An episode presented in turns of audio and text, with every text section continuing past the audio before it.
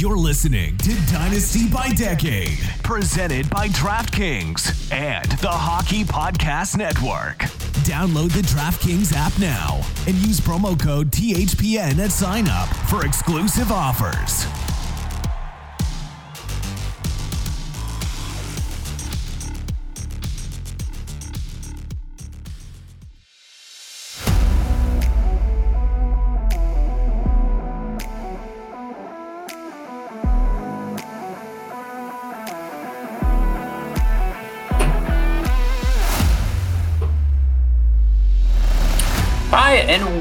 To Dynasty by Decade, presented by DraftKings.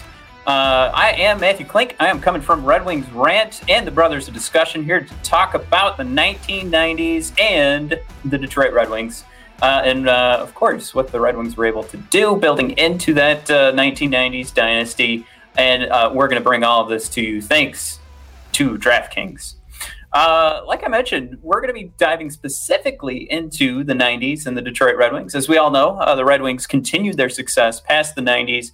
Uh, but even furthermore, we're going to back up before the 90s and uh, discuss what led to uh, what we saw in 97 and 98, two consecutive raising uh, the, the, raising of the cup by Captain Steve Yzerman.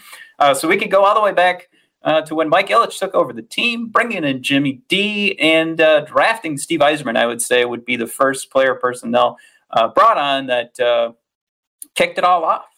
So uh, today's episode, as we dive deeper into that 90s dynasty, like I mentioned, going into the 80s, through the 90s, talking about those cup wins, and then we'll cap off into the 2000s.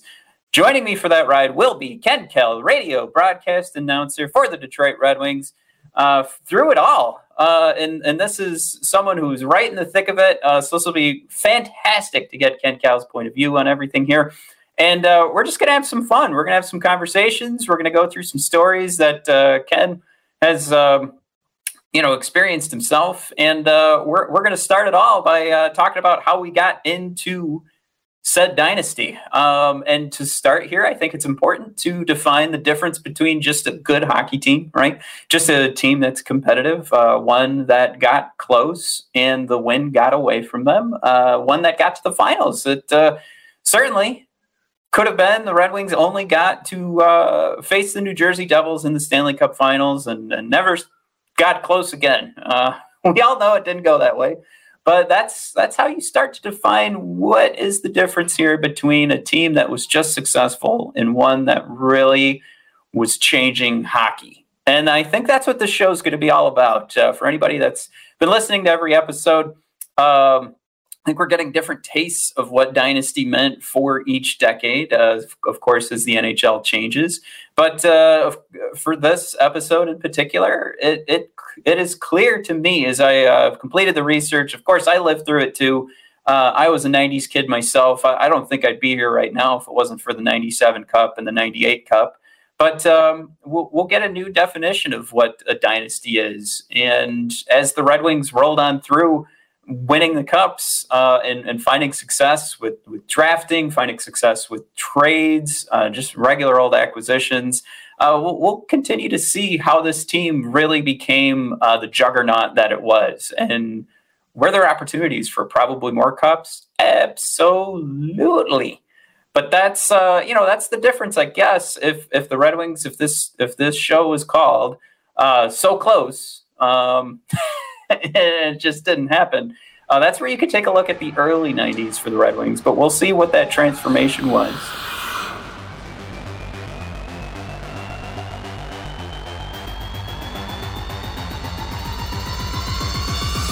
You're listening to Dynasty by Decade, presented by DraftKings, the leader in daily fantasy sports.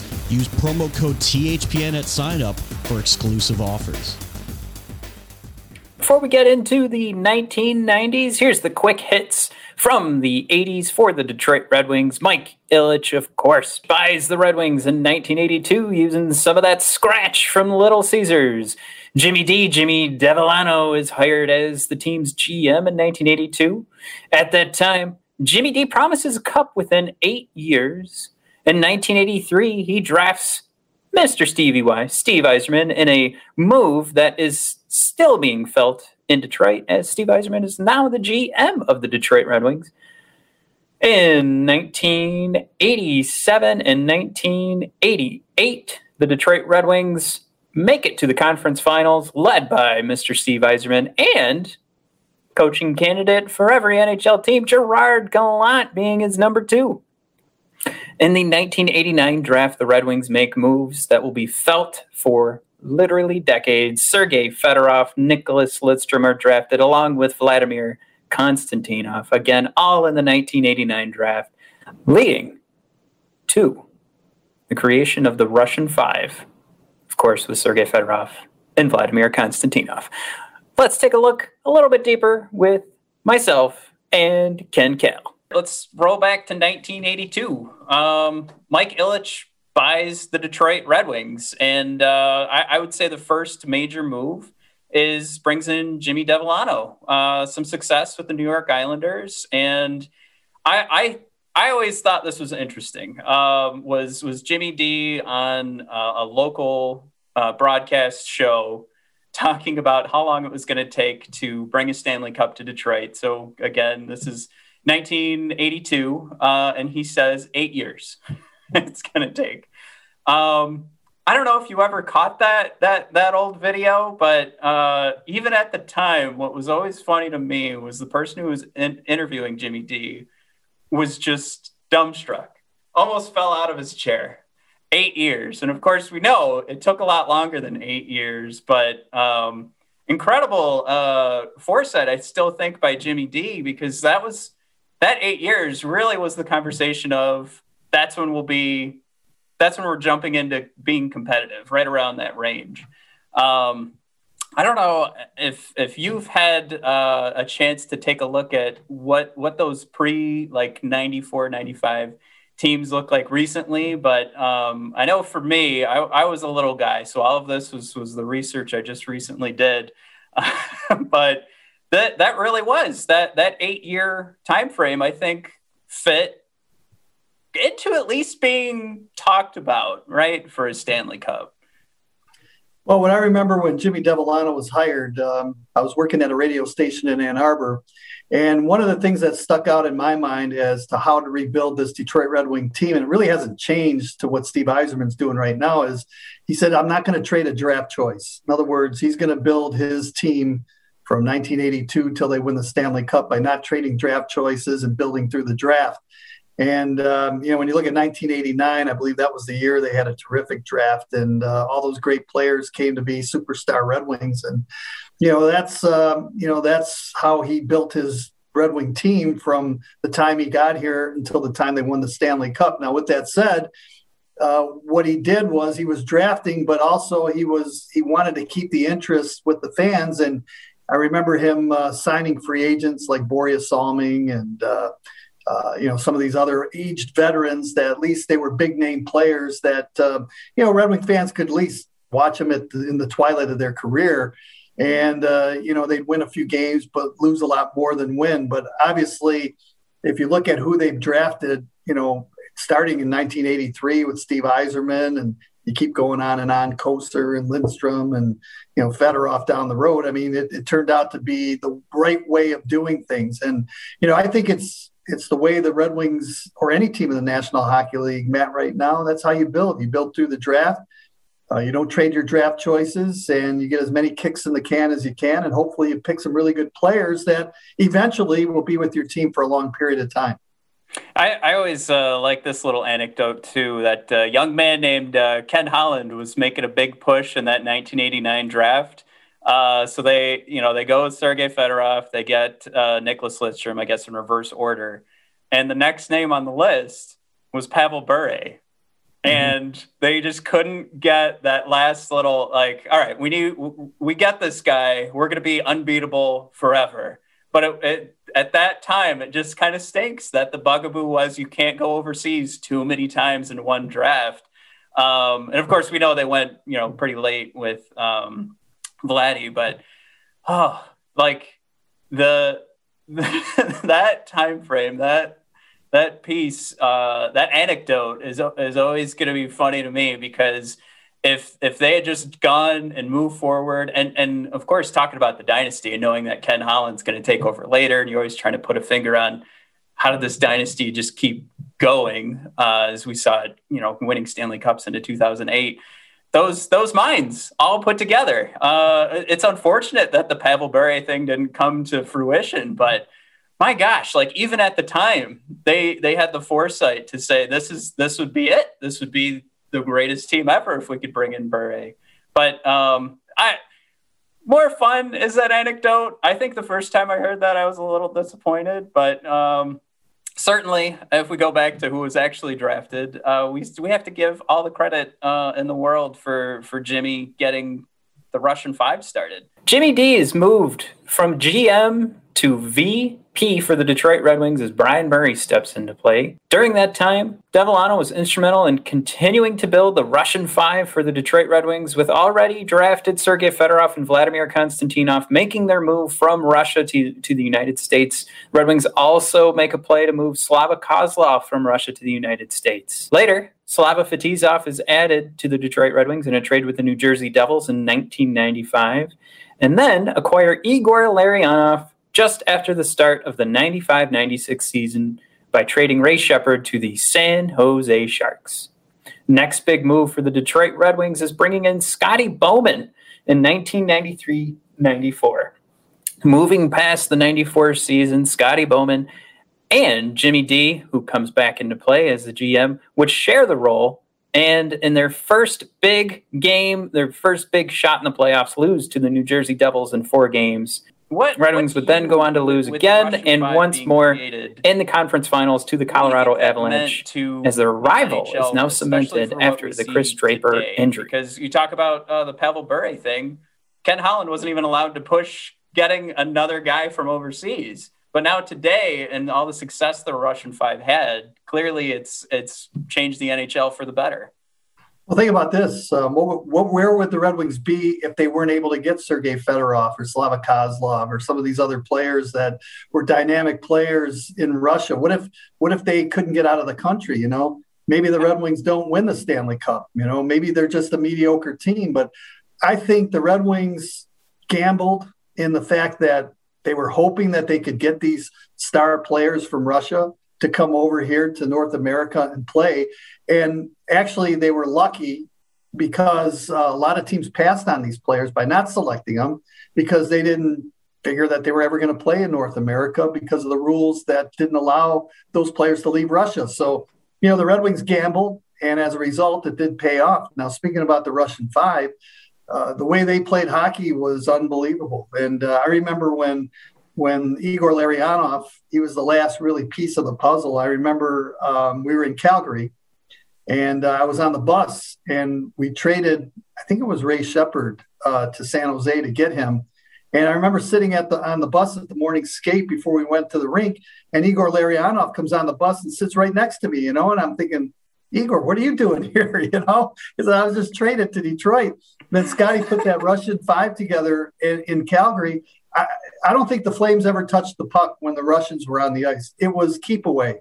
It was unbelievable. If everybody anybody gets a chance to watch the the whole game, uh, there was one goal where Sergei Fedorov scored, and there must have been 20, 25 passes before he scores, and Calgary never touched the puck. In fact, I think they they had less than 10 shots on goal in that entire game. It was just an unbelievable display of hockey and something different that we really rarely saw in North America. I think I think players that played against the Russians in international competition saw how they played, but it was never done here in North America. So, you know, they were just fantastic, and Scotty Bowman put that all together. And and and you know what's funny too is it, it kind of trickled down to the grind line and everybody else. They started playing that way. And the big thing I remember is Igor Larionov telling me, "Hey, don't give up the puck."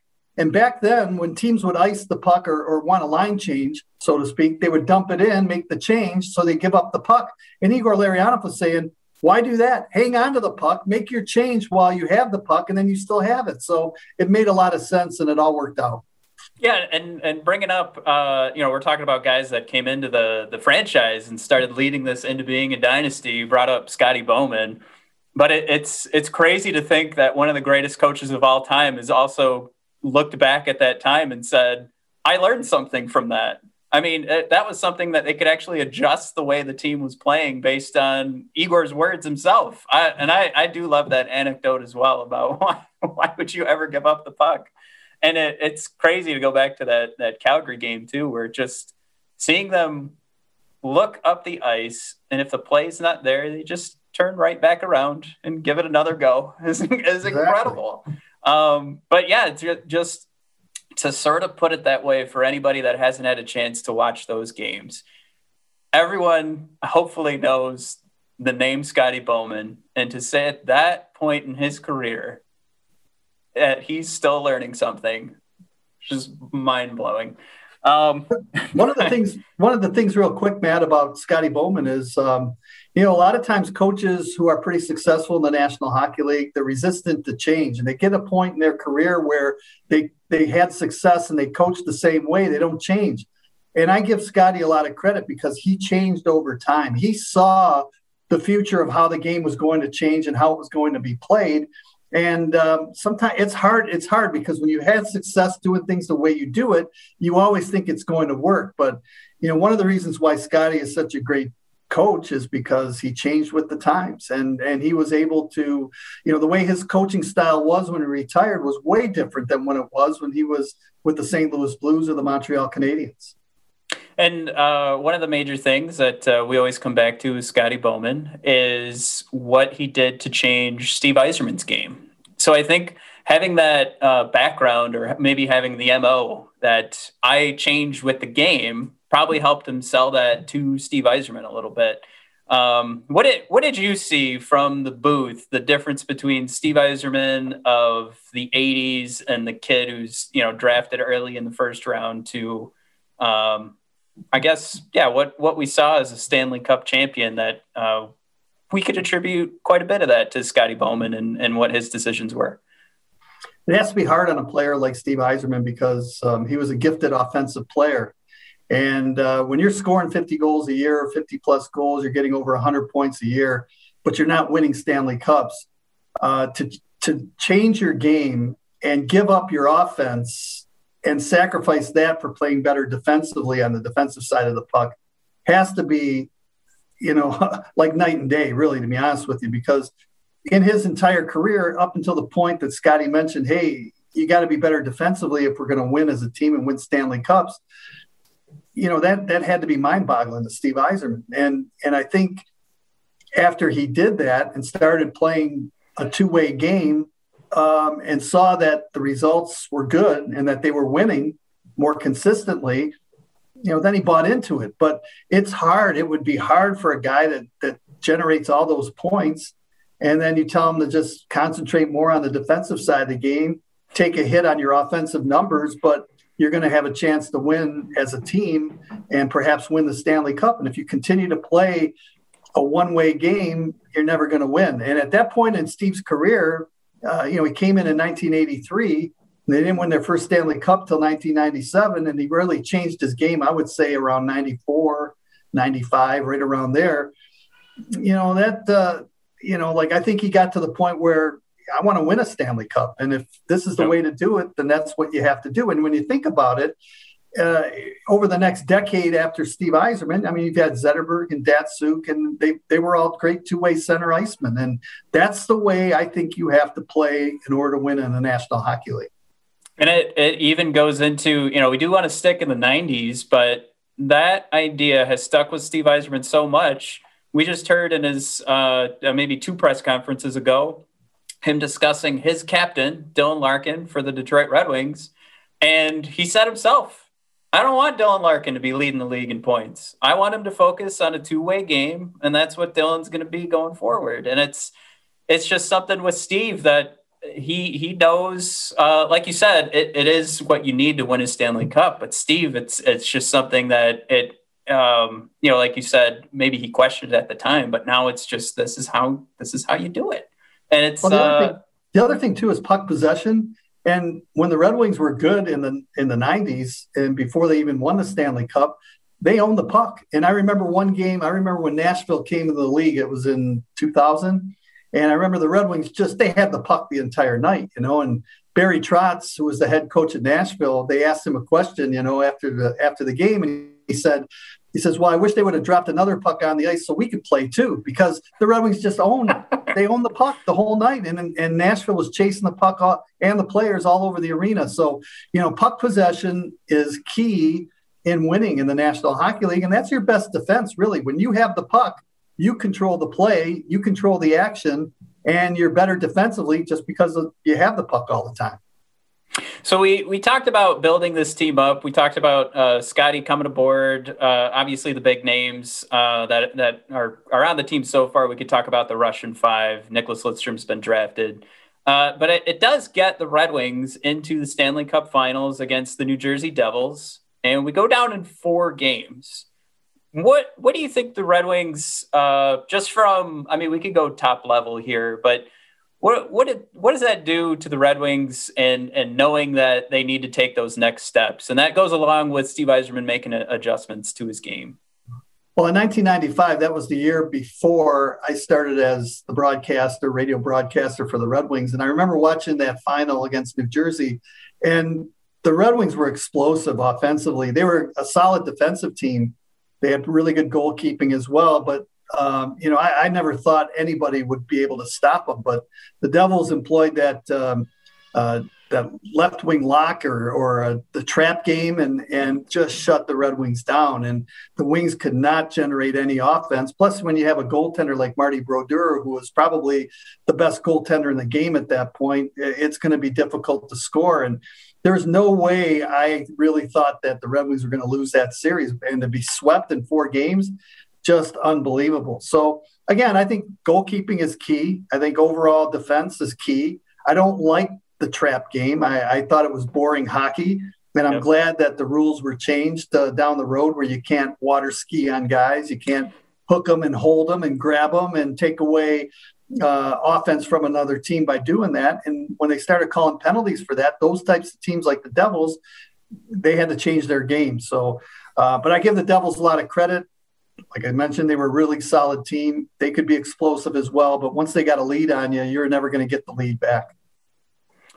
And I guess moving forward, um, they're they learned from that is um, I guess it's going to go into quite a bit because they're they're still going to add to this team as they move forward. Um, clearly they, they had to find a way that if, if there was going to be some strategy that could completely shut them down, there was going to be so many different facets of the game they needed to improve going into uh, the 95 season or the 95 playoffs and the 96 playoffs, but there still wasn't success. Uh, some people could point at Chris Osgood and, and 95 and 96. It could just be maybe the Colorado Avalanche were one of the best teams like that that year, one of the best teams to be put together. Um, I, I, I want to take this and transition it into what becomes the 96 97 uh, Stanley Cup run and uh, talk about if you if you remember at the time what I think were was maybe targeted ignorant question at the time was if the Russian five were the reason that the Red Wings couldn't get over the hump. Um, for me, like I said, I say ignorant, I say targeted. I think it was something that, uh, for who the Russian Five were, and of course the title and who they are, led to a lot of those questions because we did see a Stanley Cup final uh, associated with a lot of those players. And it really wasn't anything that, you know, we're losing to the Colorado Avalanche. That was a, that was a fantastic team. Um, in your mind, what did what did you see at that at that point? Um, because that uh, so you said you came on um, I guess that's really that's really your first Stanley Cup playoffs was uh, the '96 playoffs, right? I came in in '95, '96. Oh, okay, so Red, this is your second, right? And the Red Wings won 62 games that year. And out of all the teams that have won the Stanley Cup here in Detroit that I've seen, that 95 96 team to me was one of the best teams I've, I've seen as far as the regular season.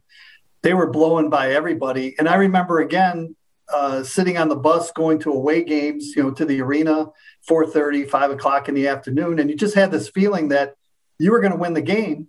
It was just by a matter of how many goals. You know, that's how good this team was. They won 62 games, and really, when you think about it, they started that season five, five, and one.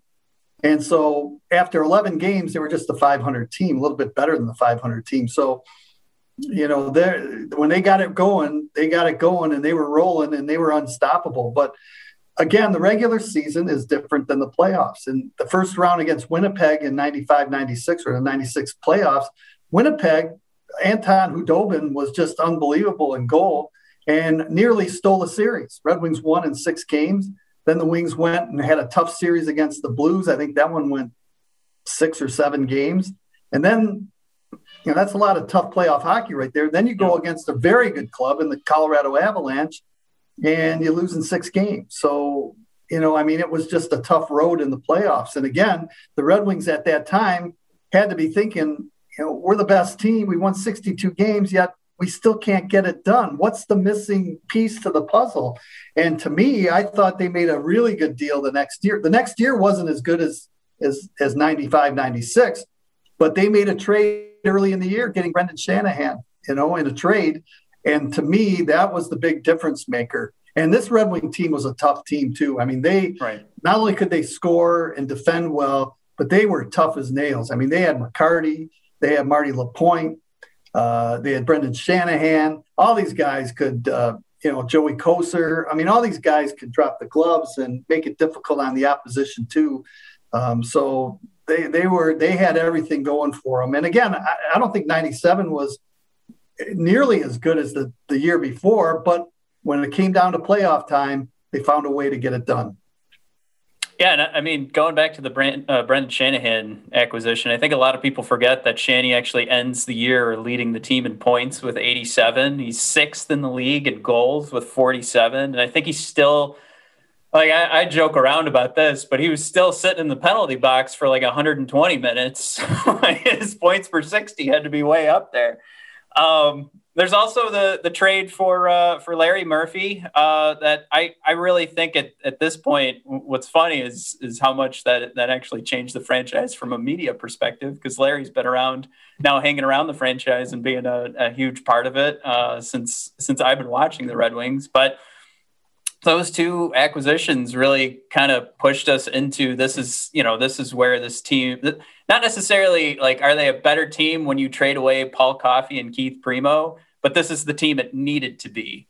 And I want to take that idea and Brendan Shanahan and what happened with the Colorado Avalanche because your uh, infamous line is that was what changed this team into the playoff team that was going to win and we bring up the idea of could the Red Wings get past the Colorado Avalanche? They lose the previous year in six, and they start the regular season 0 and 3 against Colorado. Uh, going into March 26, 1997. Uh, game has a few different names. I liked the Perfect Storm for, for my favorite. Um, but it's it's that game. It's playing the Colorado Avalanche, and like I said, you you've said it yourself that this was the turn what wh- where did that line come from? I, I think um, for anybody that's not familiar, even with the March 26 game, um, wh- what did you see the difference moving forward for a team that uh, went down to the Colorado Avalanche the year before? Chris Draper gets a brutal injury uh, from the Claude Lemieux hit, and we go into this game down 0 and 3 against the Avalanche, but they they're going to come out victors in more ways than one. Well, at that point in time, the Stanley Cup champion, you had to go through Colorado or Detroit because those were the two best teams, I think, for years. And, uh, you know, it was a very even series, and whoever won that series had a good chance of winning the Stanley Cup. Uh, fight night at the Joe, whatever you want to call it, uh, bloodbath at the Joe. I mean, it was unbelievable, and that and that was that was the game that got the Red Wings over the hump, and they finally had the confidence that they could beat Colorado, and things weren't really going that well, as you mentioned. They were 0 3, playing that fourth game late in March. And, you know, wouldn't you know it, um, Darren McCarty, who really went after Claude Lemieux, he was the one that scored the overtime goal to win it for Detroit. Incredible and, uh, that he was still in the game. Yeah, Patrick Roy, too, on that hand. Both of them should have been tossed out, but didn't happen. And, you know, look at look at what happened. But, you know, McCarty always seemed to come you know he's one of them unsung heroes really and oh. um, and, and he doesn't get a lot of credit for the things that he did.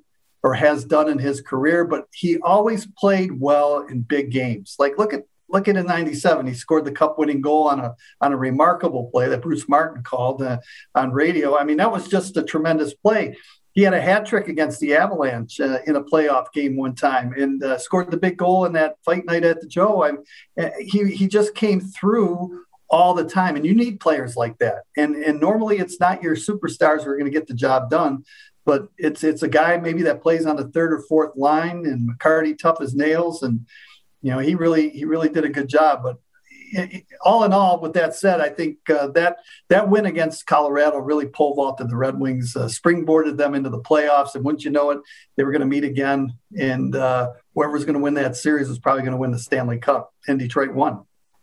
So yeah, let's let's get into the playoffs because I, I like that transition from. So we have our, our team built now for uh, bringing in Brendan Shanahan, uh, Larry Murphy, and now the team is is really molding together. And you know, one of the things I, I thought was underrated too about Brendan Shanahan is is he wasn't there for the previous loss in the playoffs, but there he was. Uh, getting fights going at Fight Night at the Joe on uh, March 26th, and I, you know, to me that uh, we can we can touch on this later, but um, that this this Stanley Cup Finals, or uh, I'm sorry, the, the, the playoff run was so incredible because you've got Mike Vernon taking home the Conn Smythe, but you arguably had two different guys that I, looking back, I I might have said were more deserving uh, after a couple of. I mean, Mike Vernon was fantastic, but the numbers don't necessarily, you know, blow up in, in my uh, in my mind. But Brendan Shanahan and Sergei Fedorov certainly did. Um, but just to keep, um, I, I, guess, sticking to that point of Brendan Shanahan, really, really for me, I, I, I think was the difference in in turning this whole thing into a more uh, like a, a a, a, gelled team in regards to uh, believing in themselves, but also the production was there too. So I, I I really think that that to me was the big uh, the big acquisition that changed everything. Like you like you mentioned before. Um, but I, I I don't know if you want to touch on that. That it's almost difficult to look at that 96, 97 Cup run and go, who was the clear cut Conn Smythe? And I think that's when you do have a Stanley Cup winners when it's tough to really say, um, you know, this there there was one guy that should win. Well, you know, Mike Vernon was terrific in goal, and um, he did make some really good saves throughout the course of the playoffs. Um, I, I, just think it was a total team effort. You can't give the Conn Smythe Trophy to every Red Wing out there. Again, the guy that's been overlooked so much up until the time he started winning Norris trophies was Nicholas Lidstrom. Yeah. And thing about this, he's he played every year in the National Hockey League with the Red Wings, and they always made the playoffs. so that's that's an interesting stat, and that tells uh-huh. you something about a guy like that. Every time, uh, every season he's played, you know, he's made it to the Stanley Cup playoffs. So he was eventually he became a Conn Smythe Trophy winner, and he was uh, terrific for the Red Wings uh, in his entire career. But I just think the Red Wings had a lot of balance. As, as, I mentioned, they were tough as nails to play against. And in 97, they went up against the Philadelphia Flyers, the Legion of Doom, and everybody's talking about how they're going to run all over the Red Wings. And the Wings were the underdog. In fact, I joke around because uh, I flew into Philadelphia. I rented a car and I was turning on WIP radio, and that was a sports talk station in Philadelphia. And they were already planning the parade before before game one. And I, I go, you got to be kidding me. I'm listening to the station and got callers calling in. Oh yeah, we're to turn down Broad Street. We're to go downtown and we're to end up in front of the, the courthouse. And then we're to raise the cup. And, you know, you know, where are we to put the, all the people? Like, they haven't even played a game yet. And then, uh, and then I remember we're up two games to none, and I'm taking the car back to the car rental, and I turn on WIP radio, and all these fans in Philadelphia are crying in their beer, and they're saying like, "Oh, can we be down two to nothing? You know, oh, we're gonna lose, and how can this happen?" Well, it's like you got to play the game, you know. So the Wings were just the quicker team, and again, they had balance. They could score, they could be physical, uh, they could, you know, control the puck, control the play, and uh, they were so quick and and a lot of a lot of the grind line guys got it done in that, especially in the games in Philadelphia. Maltby, Kocur, they scored big goals. Yzerman had a goal from center ice. I think he shot one in on Hextall. So eh, the Red Wings, uh, once they got back to Detroit, they weren't going to give it up to Philadelphia. So um, it was a sweep for the Wings, and you know the first Stanley Cup in 42 years, and that made everybody here in Detroit happy. and really, uh, I was um, in the intro for the show. I said I think in each decade, you kind of uh, the the idea of a dynasty has been kind of changing. I think ultimately you need to you need to win championships. You can't just be competitive plus a championship. There has to be multiple championships. But this really was the start where this becomes uh, a dynasty. And I, I, think when I say too that the idea of a dynasty evolves, um, I think the NHL certainly evolved, and it's even more so today. Uh, any team can be competitive year after year, or then just go right down in the garbage chute. But it it really is, you know, a testament. I still think that the Red Wings still are going to finals against the Devils, making it to the conference finals even if 98 doesn't happen, this is still one of the biggest points in Red Wings history. Uh, not just because it's a Stanley Cup, but the the sum total of all of those years of success and the team that's that was put together, uh, the names that are on there, and the Hall of Famers, including the coach. Um, it, this this was like that culmination of of everything, and um, I, I I don't know for for yourself when you're you're looking at this, um, I, would I'm just gonna say relatively new with uh, the radio career with the Detroit Red Wings. What does that What does that mean to you? Like to know going forward, you've already been in the middle of this incredibly successful team, even before the Stanley Cup.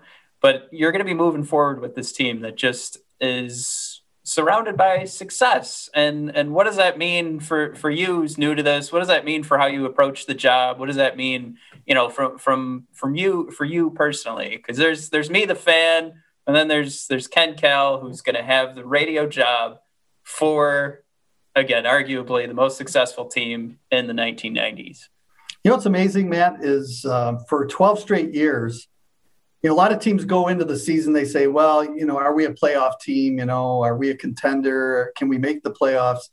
But for 12 straight years, I can remember all the, the pregame hype here in Detroit was, you know, even with Ken Holland as the general manager, is, is we're not only going to make the playoffs, but we have a really good shot for 12 straight years to win a Stanley Cup. Every year they went in thinking they can win the Stanley Cup, make it into the Final Four at least. And really for the most part, with the exception of uh, a couple of really weird losses against Anaheim in, in the first round. I mean, the Red Wings were a team for 12 straight years that had a chance really going into the into the season to win a Stanley Cup and you know that's a long period of time to be able to say that I mean you would think within 3 or 4 years that's your best opportunity to window right. starts closing and maybe you have to start rebuilding or something like that but you know, I, I, look at, and this is, I look at the great New York Yankee teams. You know, it started with Ruth and Gehrig, and then it was DiMaggio, and then it was, uh, you know, Berra and Mantle and Maris and all these guys.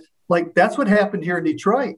I mean, it started off with Steve Yzerman, then it was Sergei Fedorov, Nicholas Lidstrom. Then it went. Then once those guys started getting a little bit older, it was Datsyuk and Zetterberg, and it, it kept going. And you need those types of players on your team in order to win. And it just it seemed like they, the Wings were so deep in talent in the minor leagues that all they did was just bring guys up when when guys got old, and they just carried the tradition and the winning to the next generation. So that's what I remember. Like how, I mean, from ninety really ninety five all the way to you know 2009 even 2010 you look at the red wings and they they could have won more stanley cups if you know the ball went their way and that just goes to show you how hard it is to win. I mean, you can have a really good regular season, but come playoff time, it's a different different challenge. But even the teams in the 50s, and I remember my dad telling me they, they won seven straight championships, first place, seven straight years, but only won four Stanley Cups. You know, I mean, it's hard. I mean, four out of seven is really good, but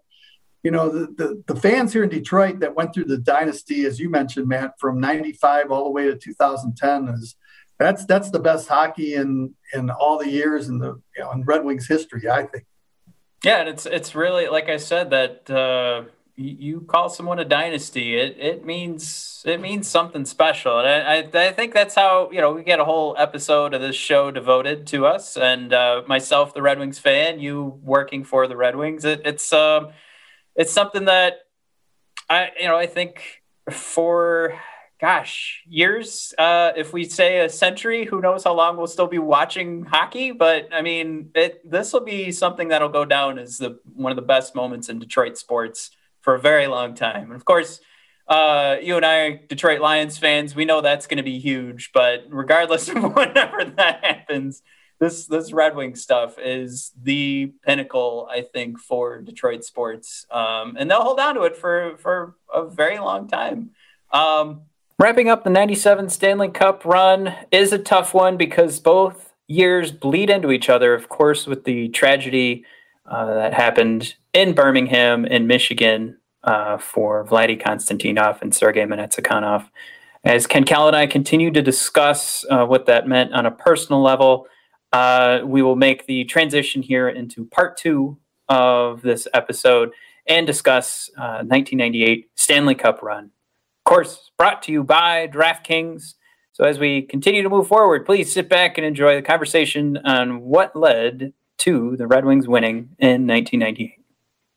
Now, uh, we want to move into uh, the 1998 Stanley Cup, and I think uh, for me, when I when I'm looking at this, we've been talking about building a team that uh, could make sure they're getting past the likes of the Colorado Avalanche and the New Jersey Devils and there is a lot of narrative that goes into that, but I don't think there is a Stanley Cup off the top of my head that has more narrative driven, um, I guess, background to it than the 1998 Stanley Cup. And of course, we know that's because a few days after the Red Wings win in 1997, uh, Sergei Mnatsakanov and of course Vladdy Konstantinov are involved in an accident.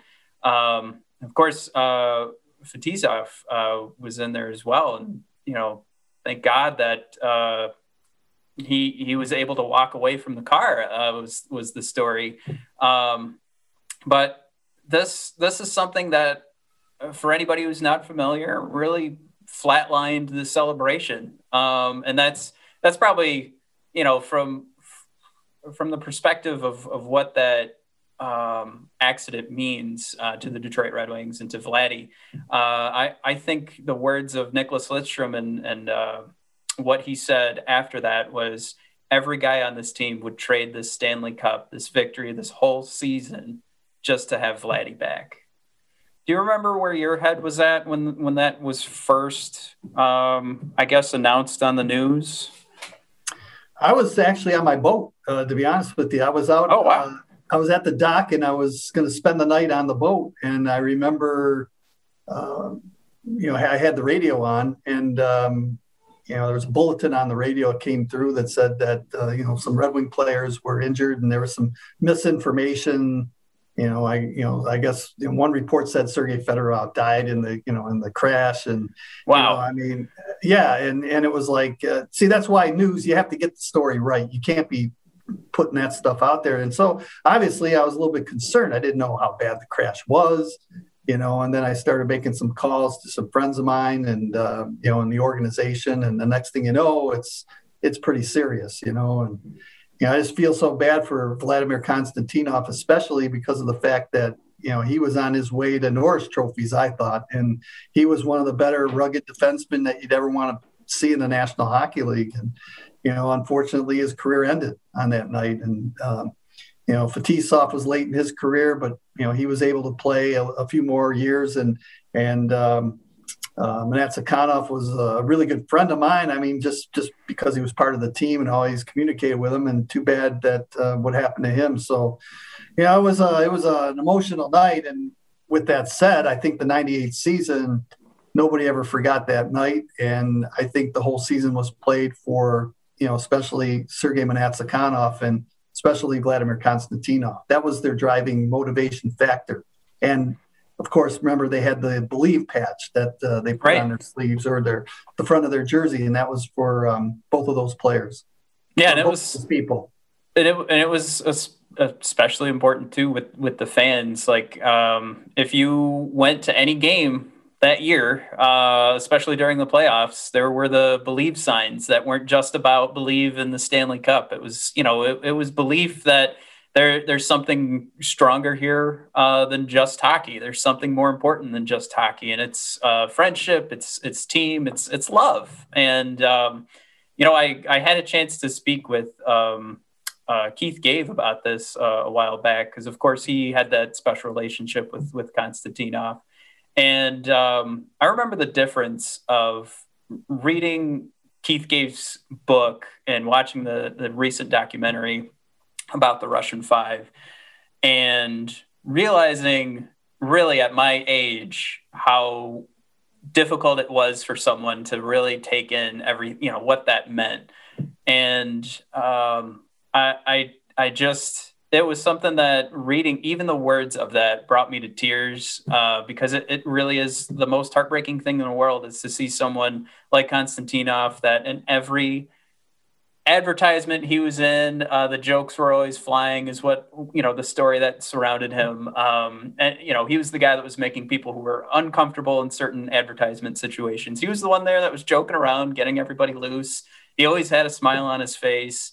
And um, you know it's just it it's the the darndest thing too that uh, we were just talking about how tough it was to put a finger on a Conn Smythe for 97 um, to talk about how skilled uh, Konstantinov was, uh, previously mentioned Igor Larionov said that that should have been the Conn Smythe winner was uh, Konstantinov. And to think that you had a guy that played a, a Conn Smythe playoffs and just a few days later, not not only is it an injury, but it's it's career ending. It's just like I mean, heartbreaking probably doesn't even do it justice. But um, like we said that that was uh, really the driving force behind 1998 and um, i think i think for for myself um, it was fantastic to see going into uh, the stanley cup finals. Um, you get to see konstantinov uh, show up in that game four. Um, it, it, it was something too. I think at the time it was four to nothing for the red wings and uh, it, it, was it was party time. And I think even Konstantinov uh, said that himself um, uh, later on. And it it really was for the Red Wings. I, I, think a breath of of fresh air after like trying to celebrate the year before. You know that had to be in the back of their mind, but now they could be on the ice celebrating in 1998 with Konstantinov and while it, it, probably wasn't anything they hope of, of, the way that that would turn out, uh, they at least get to have have it have it turned back in a little bit of a happier frame by by the end of that season. Um, I don't know if you remember any conversations you had or feelings at that point to know that that was that breath of fresh air. That was you know it's it's your second cup win, but now they get to be on the ice with Konstantinov. They get to kind of move away from what that tragedy was and uh, get back in, into a celebrating mode. What I remember most is um, I took the subway from the hotel to the arena, and they were all Red Wing fans. And after it was a three nothing lead for the Red Wings, and the Wings wanted to sweep the series from the Capitals, and I think all the Capital fans sold their tickets to Red Wing fans who came in for that game four and I just I can just remember everyone wearing the Red Wing jerseys, and it was really it seemed like downtown Detroit, not downtown DC. And then when we got uh, into the arena, we were doing the game, Paul and I, and then uh, there was about seven minutes left in the third period, and it was all Red Wing fans. I mean, I mean, there must have been eight thousand Red Wing fans, and every, all the Capital fans left at that point.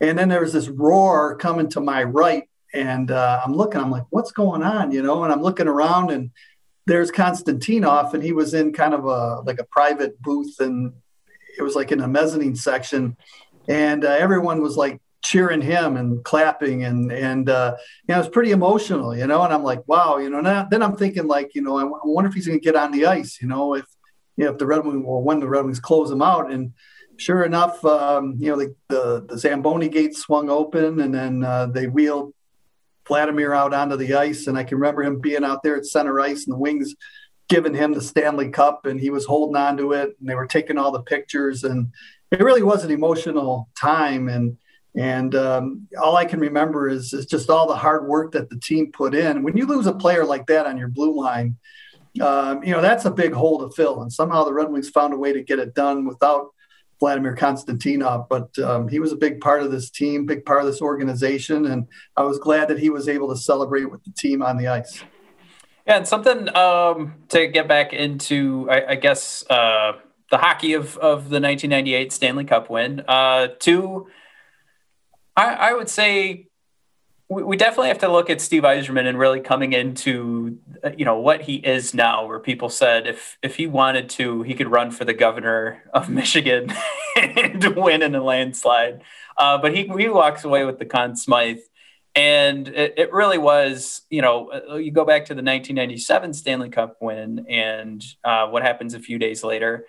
And Steve Yzerman who is just a captain of a hockey team, is in front of microphones speaking to the media about what happened to you know we would assume a dear a dear friend of his and he has to he is taking the lead on all of this to tell the world what happened go through that entire year Yzerman continues to lead. He continues to see what's more important from Steve Yzerman's perspective of uh, being a champion over being a, a, points leader in the NHL.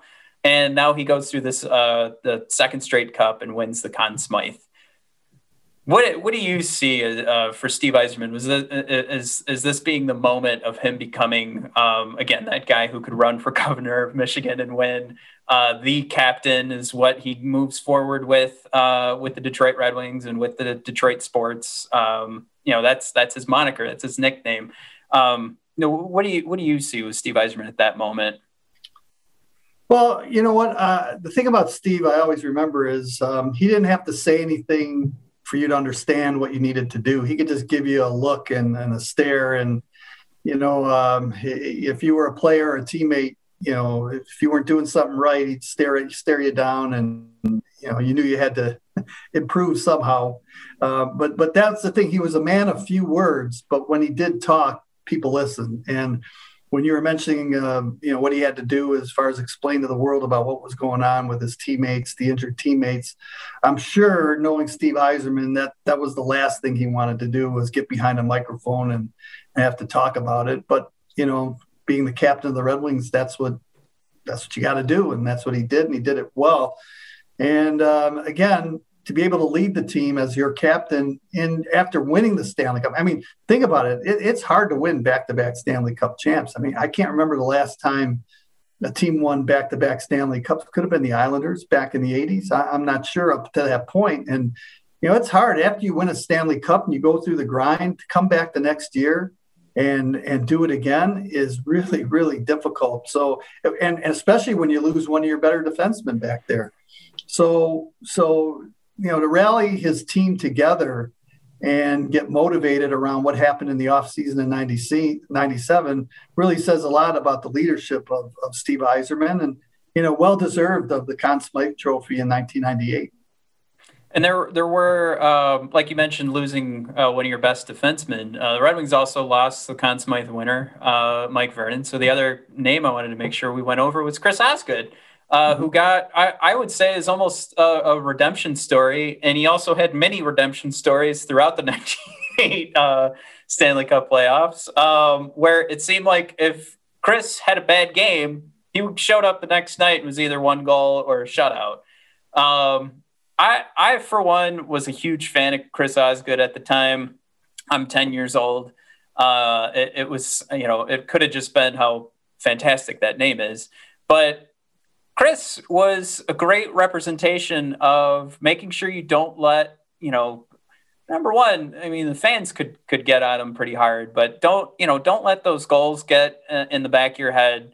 Just keep moving forward, and it, it's a great way, you know, for him obviously to play hockey. But it's it's a great lesson for a kid to learn. Me at ten is bad things can happen, and and Chris said it himself after winning the cup was. Uh, you know, sometimes bounces just don't go your way, but the important thing is to not sit there and blame the bounces, but to know that you've just got to get up and keep working the next day.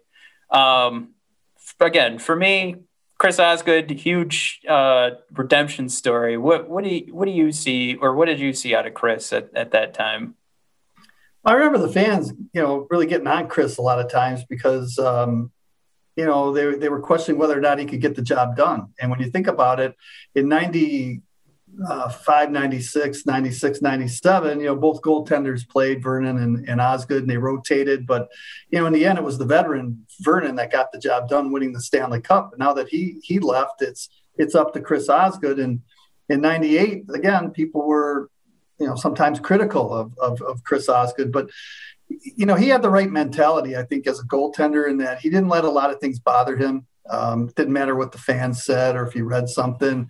All he wanted to do was go out there and compete and, and play well. And if it was a loss, it, it, you know it was like water off a duck's back. You know, he just said, "Well, just come back the next day and and uh, you know compete and try to win the next game." So, you know, I, I really liked his attitude and and um, you know obviously he had a really good team still in front of him to help him out and and I think that was key. That's key to any goaltender. I mean, you, you need the goaltenders to make the big saves when they have to when they have to make those big saves. But on the other hand, you have to count on your teammates to come back in your own zone and help you out. And you know, the forwards helping out the defense, the defense helping out the goaltender. So, you know, it was a whole total team effort. But uh, Osgood, in my opinion, was really good in '98, and it was good to see him win a Stanley Cup. Yeah, then I mean, ten years later, you could even make the argument he had the best. Uh, that was his best Stanley Cup run, his best playoff run uh, of his career. A, a, a, man, a goaltender, ten years older in 2008. Allow Ken Kal and I to conclude this podcast. Of course, brought to you by DraftKings. We're going to take a couple quick shots at exactly uh, what happens with the Detroit Red Wings franchise as they move into the next decade, and of course, the decade after that. And we'll talk a little bit about the Red Wings' current situation. So please sit back and uh, we'll wrap up the show. So to to wrap up the conversation, obviously, like I said earlier, we're not spoiling anything to talk about. Red Wings are going to win a cup in 2002. That, of course, uh, I think it would be fair to say that the pre-cap era had a lot to do with the Red Wings being able to build that monster a Hall of Famer from top to bottom team. Uh, but of course, I think the mentality of, of what you said earlier about building through the draft is, is where a lot of the victory in 2008 came from. Uh, because when you wrap up that 1998 season, you've got the Stanley Cup. First thing on the docket is the draft, seventh round of that 1998 draft. You pick up, I would say, future Hall of Famer, uh, or uh, I guess what we want to talk about is maybe if that number is going to get uh, put up in the rafters. But uh, Pavel Datsyuk. Um, but it's it's Pavel Datsyuk being drafted in '98. You're uh, trading for for Chris Chelios as well going into '99, uh, and this is something where we talk about the bounces. You talk about what what Chris Osgood would say is sometimes the bounces just don't go your way, and a team like you said, about 12, 15 straight seasons, uh, you have your meetings and uh, before the season starts and you, you it's determined that this is another Stanley Cup potential team.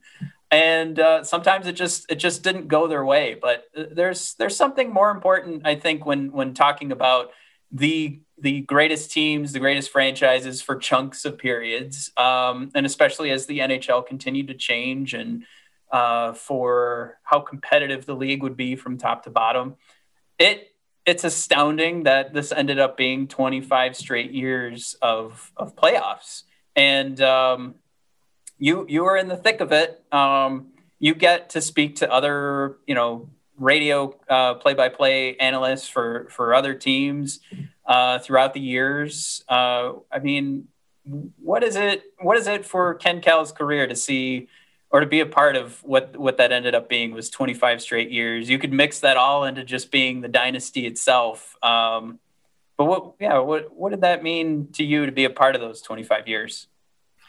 Well, it means a lot, and I think timing is everything. And I guess I was in the right place at the right time, and uh, when I was hired in in 1995. But you know, I always thought about the Red Wings of old and and Bruce Martyn and Bud Lynch. Bud Lynch especially because um, you know he called and saw a lot of those early Stanley Cup championships, and and um, I always wondered, you know, wow, what was it like, you know, to be a part of all those championships in the '50s, and you know, all the great stories used to tell, and here I am today uh, talking to you, Matt, and uh, I'm kind of like Bud Lynch, you know, years later, but I'm talking about all the, you know, all the great teams and all the great players that the Red Wings had, and um, you know, I'm I'm like in the same position that Bud Lynch was in, you know, and and I'm talking to the new generation now about what it was like in the old days. And you know that's already what 25 26 years ago when the red wings when i first started. So um, you know it just tells you i guess you're getting a little bit older. And uh, but, but i've seen I've seen a lot of great hockey, and and again, just very fortunate to be in the right place at the right time. And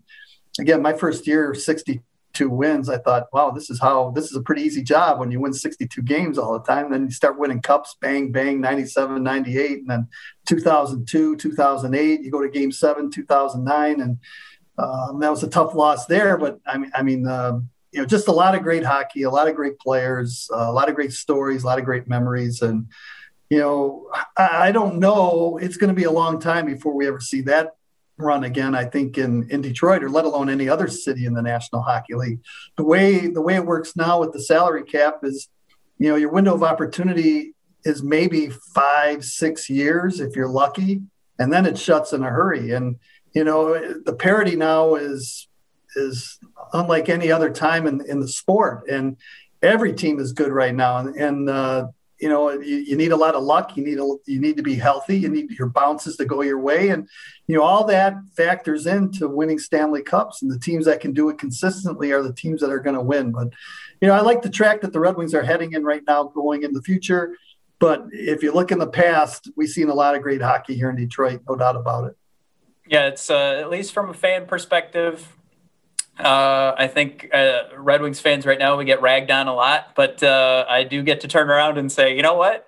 I will take the struggles right now to know that I got for the first 25 years of my life was uh, Red Wings winning. Uh, I, I would not trade that for anything. And, um, you know, there's a lot of fans out there. I mean, if you're a Toronto Maple Leafs fan, um, it, it certainly is frustrating so it's i guess just to wrap up that uh, the conversation on what you know what this means uh, for me uh, and and what what literally decades of of winning can do. I mean, I, I, definitely would not be here right now, like I mentioned earlier, if it wasn't for the 97 and 98 cup runs. Uh, you're young, you're impressionable, you go, wow, hockey is pretty fantastic. Um, but I, I know I'm going to be around for the long haul. I know I'm going to wait for, uh, as we mentioned, the captain, the GM of, of the Detroit Red Wings, Steve Yzerman, uh, given a go. Um, I'm ready to give him the eight years that Jimmy D said he wanted, and I'm willing to give him that extra little chunk to to turn it into from competitive to Stanley Cup winner. Uh, so I, I, think if anything, there's at least a lesson to be learned there. But um, yeah, this this this to me is is there's there's a good chunk of my life that is all about this Red Wings dynasty. I mean, I'm decked out in Red Wings stuff right now. There's probably a very rare day where I don't have something if it's not a hat or a, a sweatshirt that has Red Wings on it because of this. And um, yeah, I'll I'll be forever grateful. Uh, one for what Jimmy D, Mike Ilitch, Ken Holland put together. Uh, Ken, I've said it to you before. Uh, I will be forever grateful that you were you're my radio broadcast host um, for the Detroit Red Wings, for me as a fan, um, and for you know, uh, like I said, I've said it before, but uh, I can't thank you enough still just for coming on this show and chatting with me too. Well, it's a lot of fun, and uh, I just I just remember Matt that uh, before the Red Wings won in '97 it was 42 years and everyone always talked about the the red wings of the 50s and the stanley cups and then you know the red wings started winning their stanley cups and and now everybody talks about the old days that that i was a part of. But in the future when the wings win the stanley cups they're going to forget about you know these days and and concentrate on the, the the championships that they will win in the future. So that's just how it goes. Nobody talks about the 50s anymore and uh, you know I'm, I'm hoping soon that the Red Wings will start winning some Stanley Cups so that uh, players or people, fans will start talking about uh, the new the new version Red Wings that are going to be in the playoffs and have opportunities to win the Stanley Cup. Certainly, it was it was a pleasure for me to be a part of it. But uh, again, looking down the road, and maybe the next broadcaster uh, of the Detroit Red Wings will have a lot of uh, great hockey to call. Uh, I'm hopeful. Hopefully, I'm still a part of it for a while. But yeah, that's what we want I know time doesn't last forever. So, you know, like uh, I'm getting in the twilight of my career right now. So uh, I'm hoping that, um, you know, Steve will turn it around, which I think he will. And, you know, down the road, whoever takes over for me is going to be, um, you know, very lucky in the fact that uh, they'll, they'll be able, he or she will be able to call a lot of Stanley Cup championships. We'll keep our fingers crossed. It's not uh, uh, 42 years but um, Ken, again, thank you so much, and everybody listening. Um, thank you for tuning in to uh, the '90s version of uh, Dynasty by Decade, uh, presented by DraftKings, and uh, who knows? Uh, maybe we'll uh, we'll get the invite to do the 2000s Dynasty by Decade as well, and we'll jump into that. Um, thanks again, Ken, and have a good one. All right, thanks, Matt. Always a pleasure. Thanks again for tuning in to Dynasty by Decade. I am Matthew Klink of the Red Wings Rant podcast. Of course, that was Ken Kal of the Detroit Red Wings radio broadcast. Uh, we hope that you'll check us out at BOD Hockey for Red Wings Rant and find us on YouTube as the Brothers of Discussion, where we will be posting on a weekly basis our new episodes for not only Detroit Red Wings hockey, but also pro wrestling. And of course, Red Wings Rant is a part of the Hockey Podcast Network. They have new hockey content coming to you every single day. If you are not involved in the conversation with the Hockey Podcast Network, you're missing a ton. So thanks again to Ken Kal. Thanks again to the Detroit Red Wings. Thanks again for making them into who I am now. And thank you to our sponsor, DraftKings, for helping us create this program. Once again, this was Decade by Dynasty, and I hope you enjoyed learning a little bit more about the Red Wings run in the 1990s.